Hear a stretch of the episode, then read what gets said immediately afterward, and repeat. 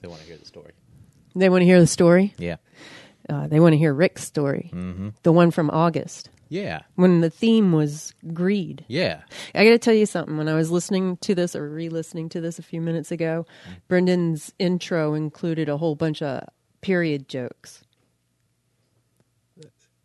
What? Yeah, How he, does- he told period jokes. How does that relate to the greed? I'll have to re-listen to this once it goes up on the site. I know. uh, sometimes I like to record. I like to produce his intros, Mm-hmm. and th- this was one I didn't feel very comfortable. You should have just like edited it out so that he just goes, so that's a period. And anyways, here's Rick Krupnik. That's a pretty good, uh, pretty well, good what, what he said was, "Is that joke has wings?" That was one of them. oh, like a maxi pad. Right. anyway, so welcome to Tell Me More Live, the recorded version of our live storytelling show at the Push Comedy Theater in Norfolk, Virginia. I like how you can turn your NPR voice on just like that. I'm Deb Markham. I'm the producer of the show. And I'm James Roach. I sit with her in the booth during the show. And Brendan Kennedy is our host during the show. And that's right. This is a live show that we record, not a podcast that you do in somebody's home. I mean, maybe this intro is in the home, but not not the get rest of it. These are real people on a real stage feeling vulnerable most of the time. I mean, Rick's done it so many times. I don't know if he feels scared anymore. We should have No, you know, Rick's. I I love working with Rick at the push. Um, I love seeing him go up there and do stories. He always tells excellent stories. He's just a, he's a great performer, and he feels very natural up there. And if you're ever by the push and you see Rick, uh, say hi. Just I, that makes it sound like he's lonely or something. he's not. He's a lovely man. He's just he's he's just great to talk to. Very smart, very kind, And he's funny. usually like the one who's the best dressed, wearing Yes. a vest and nice shoes. Him and Ryan McIntyre. Mm-hmm.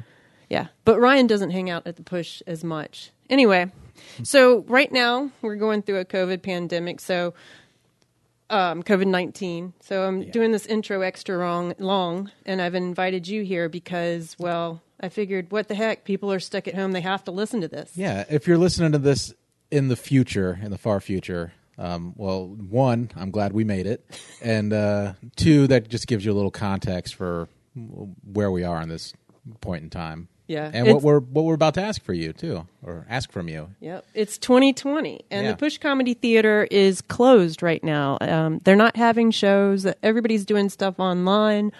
Um, I think you just live streamed uh, uh, an improv show. Yeah, we just did a um, uh, Brian Garrity and uh, Matt Cole from the Push Comedy Theater got a got a group of us together, and we just did a little Herald night that we live streamed. So that was that was a lot of fun. Yay! And they're doing shows like that every weekend. Mm-hmm. So they're still going strong, but they could use some help. So if you can, please go to pushcomedytheater.com and right there on the homepage, if you if you are able to, um, please consider buying a gift certificate for a future show, future concessions, whatever. Or if you you know are able to, you can just make a donation up there. We'd really, really appreciate it, so we can keep bringing uh, you know great shows and content like Tell Me More Live to you, and uh, you know the murder mystery show, Tales from the Campfire. Uh, there's this great group called Monocle. You really should come. I out wonder and see why it's so great, James. Uh, they're just really talented. All of them, including you. Yeah, yeah, they're pretty good. uh, you know, we got there's Girl Prov. There's just a, a ton of fantastic shows. Oh, and they have every weekend. classes, Oh, too. they have classes as So well. if you've ever wanted to be on stage and just spout things off the top of your head and think that you're funny, well, if you think you're funny, it's probably not a good thing to go. or should you? Should you think you're funny? yeah, I think so. You know, at least a little bit. You don't want to. I don't know. I mean, uh, it works different for different people, I guess. It's you, you'll learn a lot about uh, just. I want to say theater. I don't know. More theater than comedy, huh? Yeah, well, there, yeah, it's very dramatic. No, um, it is. Yeah, I think it, it- You know, come out and just be funny. You'll you'll meet some great people. Have a lot of have a lot of fun. Have a few laughs. It's a good time. Anyway, I think we've bored everybody enough with our talk about the theater and about where we are right now in 2020. I hope if you're listening to this in the future that it's much, much more fun and beautiful.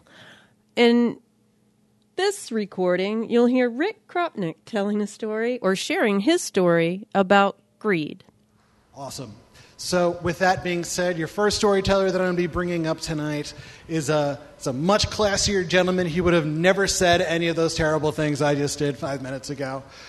Uh, he's a regular here at the Push. You guys see him here all the time on Saturday nights. He's a regular on the our Telling You More storytelling show.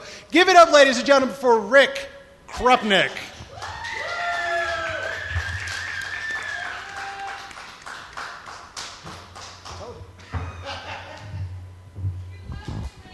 I love you too. So, our subject tonight is greed. And I want to start my story by asking everybody a question. And that question is how much is enough? How much is enough? How much ice cream is enough? How many pairs of shoes are enough? How many fur coats or cars or boats or homes are enough? How much money is enough? How much money do you really want to have in your life? I mean, everybody wants $20 million, but how much is enough?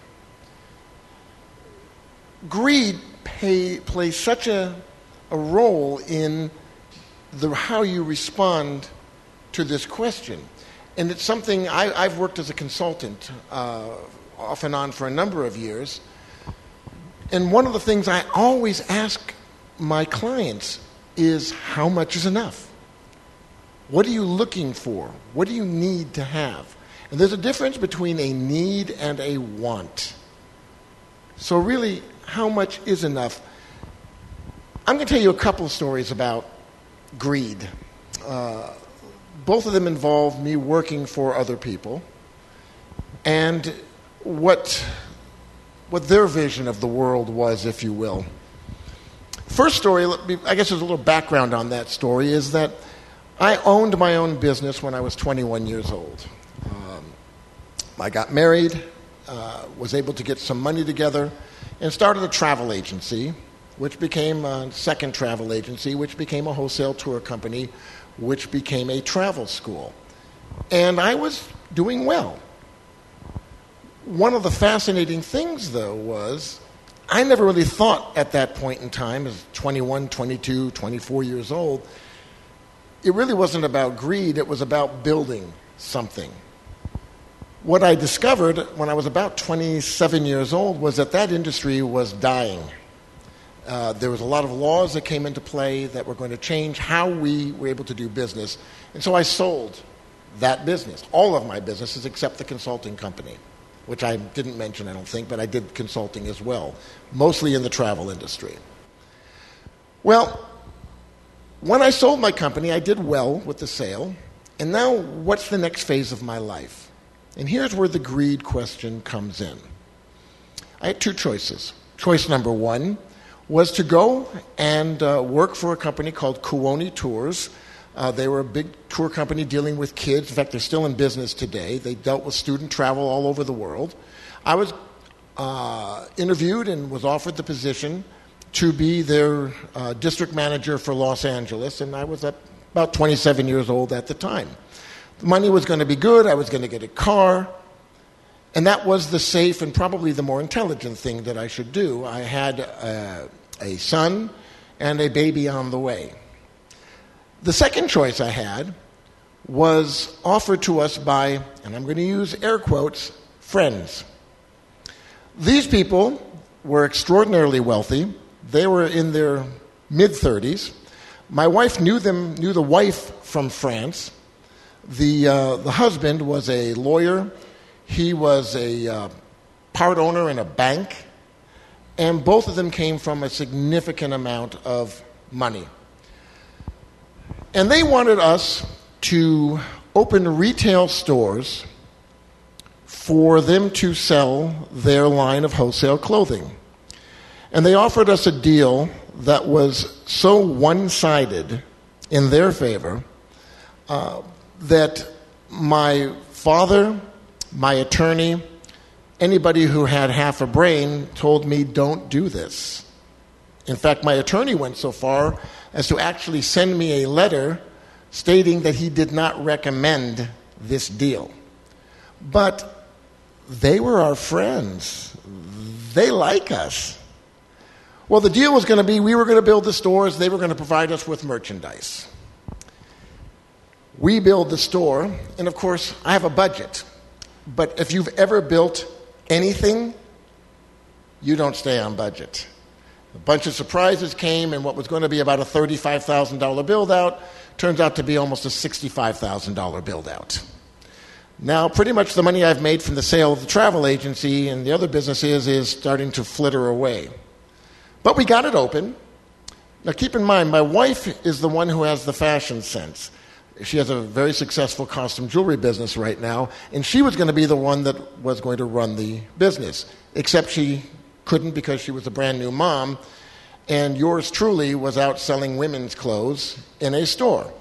We hired good salespeople, but the problem we had was these folks, who we thought were our friends, really used our store as a dumping ground for everything they couldn't sell. That meant returns, that meant uh, items that were uh, damaged. What we got in our store was worthless to us. Now, I'm faced with a huge problem at this point in time because I've got a lot of money tied into a store and merchandise that nobody wants to buy. I now have to go out and borrow more money so that I can buy merchandise so that we can try to make some money.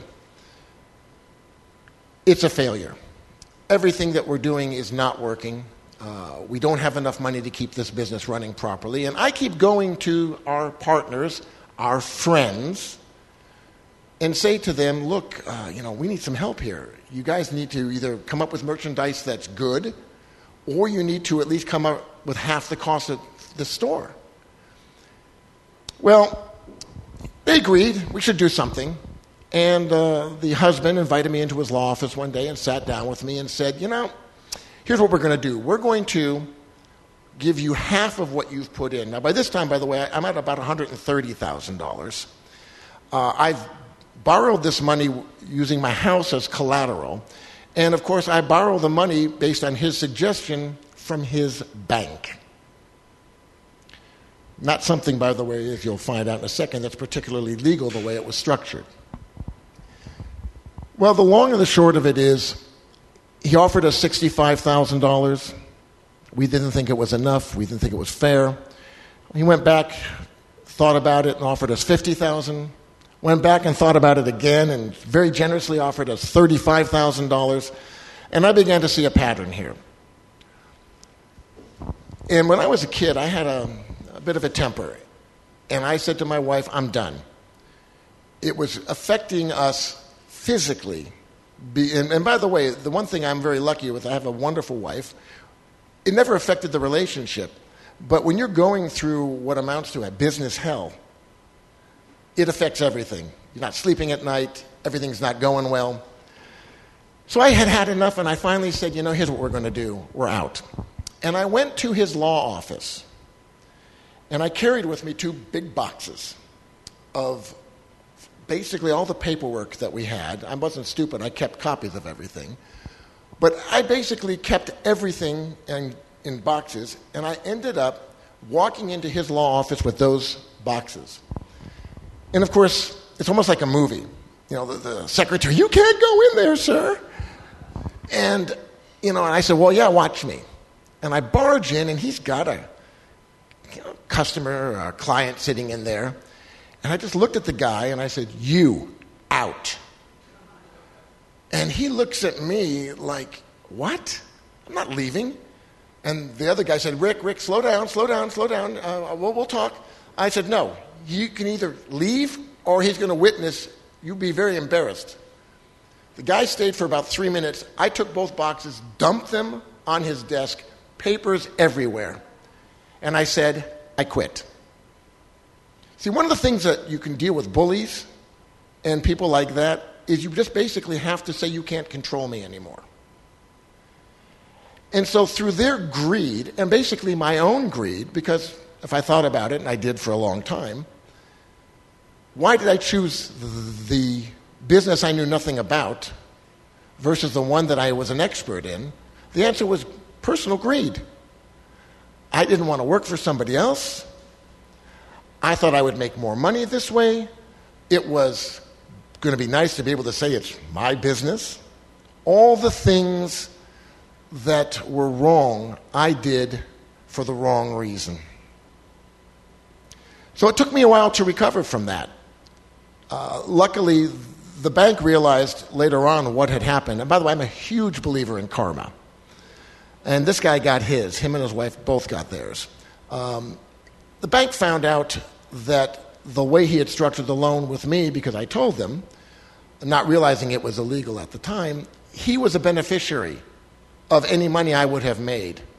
You can't legally in the banking business do that, at least you couldn't at the time, without notifying the bank itself, and they would have to approve that type of a loan. So he got booted out of his bank. He was then caught doing something very illegal with a real estate transaction, and he was booted out of his office, and he and his wife separated. And the, I guess, the, how people can't really change. You think they can, but sometimes they really can't. Years later, I just happened to Google search him just because I was bored and found out he had been uh, sued and booted out of a company for cheating them out of about $100 million. Yeah. So that was my first experience with business. Now it takes me time, I got to recover. What do I do? I go back to what I know. I go back to the travel consulting. And I start to build it back up again. And a real good friend of mine says, Hey, I've got a potential client for you. This guy wants to get into the golf tourism business and he's looking for a consultant. Will you be willing to talk to him? And I said, Yeah, yeah, sure I will.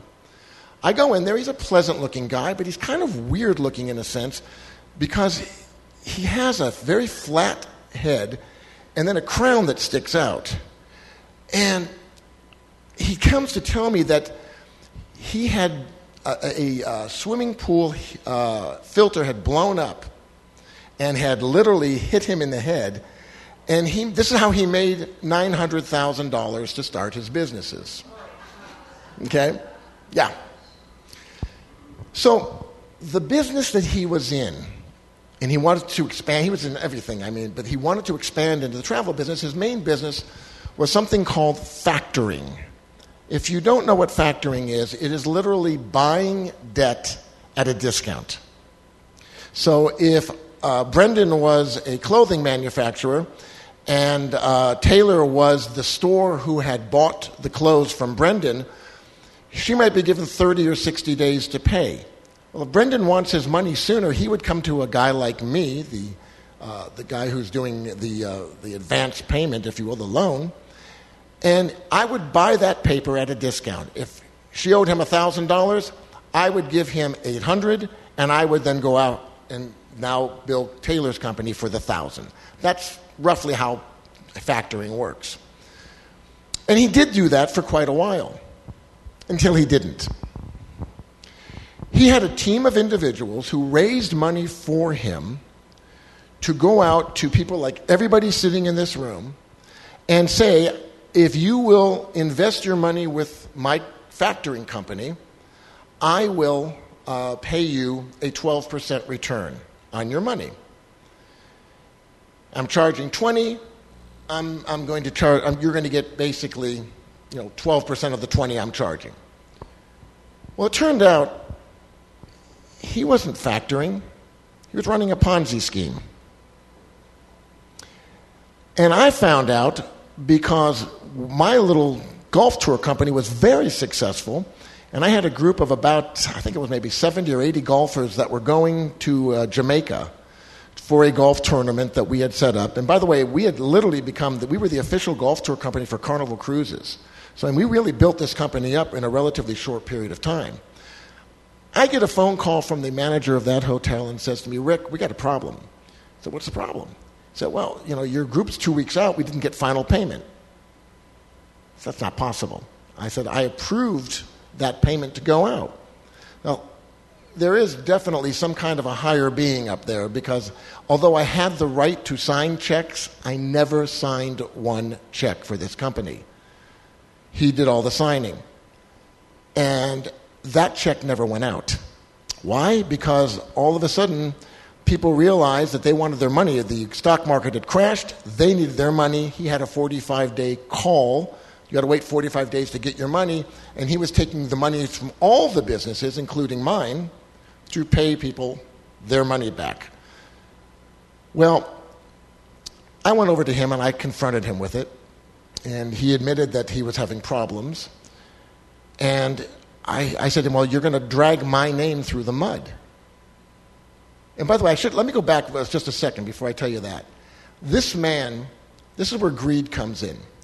He bought five different high end luxury cars um, Rolls Royces, Maseratis, uh, Bentleys, all these things using other people's money. He built this magnificent home using stolen money. He would dine at the best restaurants on other people's money. All greed. Just flat out greed. And by the way, unknowing, I mean, no, unknowingly, I was benefiting from that greed. Well, I went back and I, I told them, we got to pay this bill. I'm not going to let you kill my reputation. And he said to me, Well, I don't have the money. I said, You have an American Express Platinum card, don't you? He said, Yeah. I said, Use that. I don't care what you do, but you're not going to drag me through the mud with you. Well, he did use that. He paid it. The group went. Two days later, I quit. And by the way, my wife was working as a sales rep for our company. So we had two salaries with one company and both of us quit because we could not work for somebody this unethical. And I guess our timing was pretty good because two days later, the FBI came and raided his offices. And this guy wasn't as bad as my first partner. Uh, this guy only stole $27 million. There is, again, karma. Uh, he, he was imprisoned. Uh, they took all of his assets. Most people got very little back. I had family who lost money, my parents who invested uh, with him. My dad actually, at one time, was going out and getting clients for him because he was paying. He was doing everything like any greedy person who runs a Ponzi scheme. It works until it doesn't. So now I'm back to square one again. What am I going to do? We've got two salaries that are gone instantly. I've got two children. I have a mortgage.